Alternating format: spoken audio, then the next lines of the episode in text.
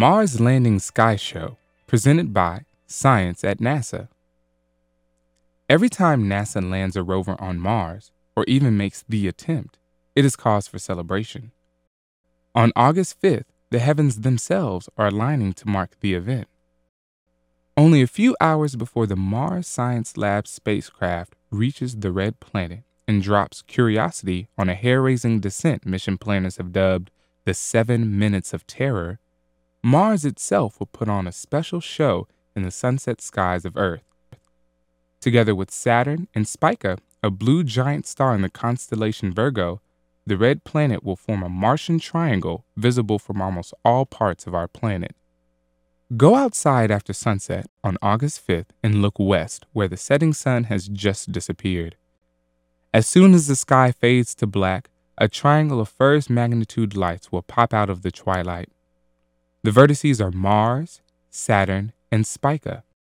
Together they form an equilateral triangle about 5 degrees on each side. This means you could hide the Martian triangle behind your outstretched palm. It would also fit comfortably inside the bowl of the Big Dipper. The tightness of the triangle makes it extra eye catching. The three objects are very different. Mars is a small rocky planet relatively close to Earth.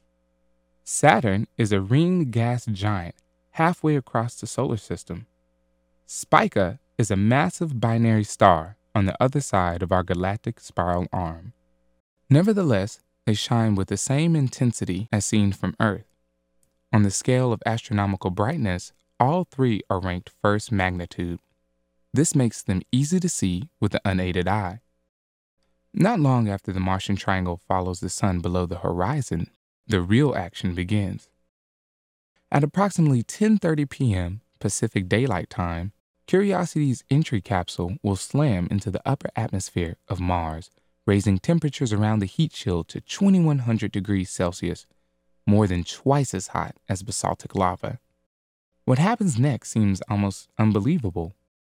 Because Curiosity is so much bigger and heavier than any previous rover, old ways of landing, such as airbags, wouldn't work. Mission planners had to come up with something new and unorthodox.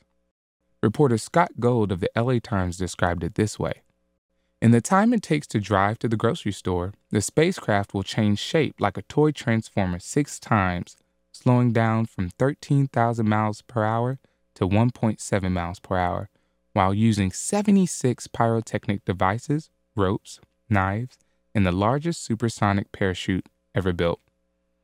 At the end of the maneuver, a sky crane gently lowers the rover onto the floor of Gale Crater. If the rover survives the hair raising descent and lands intact as planned, it will mark the beginning of an extraordinary mission of discovery.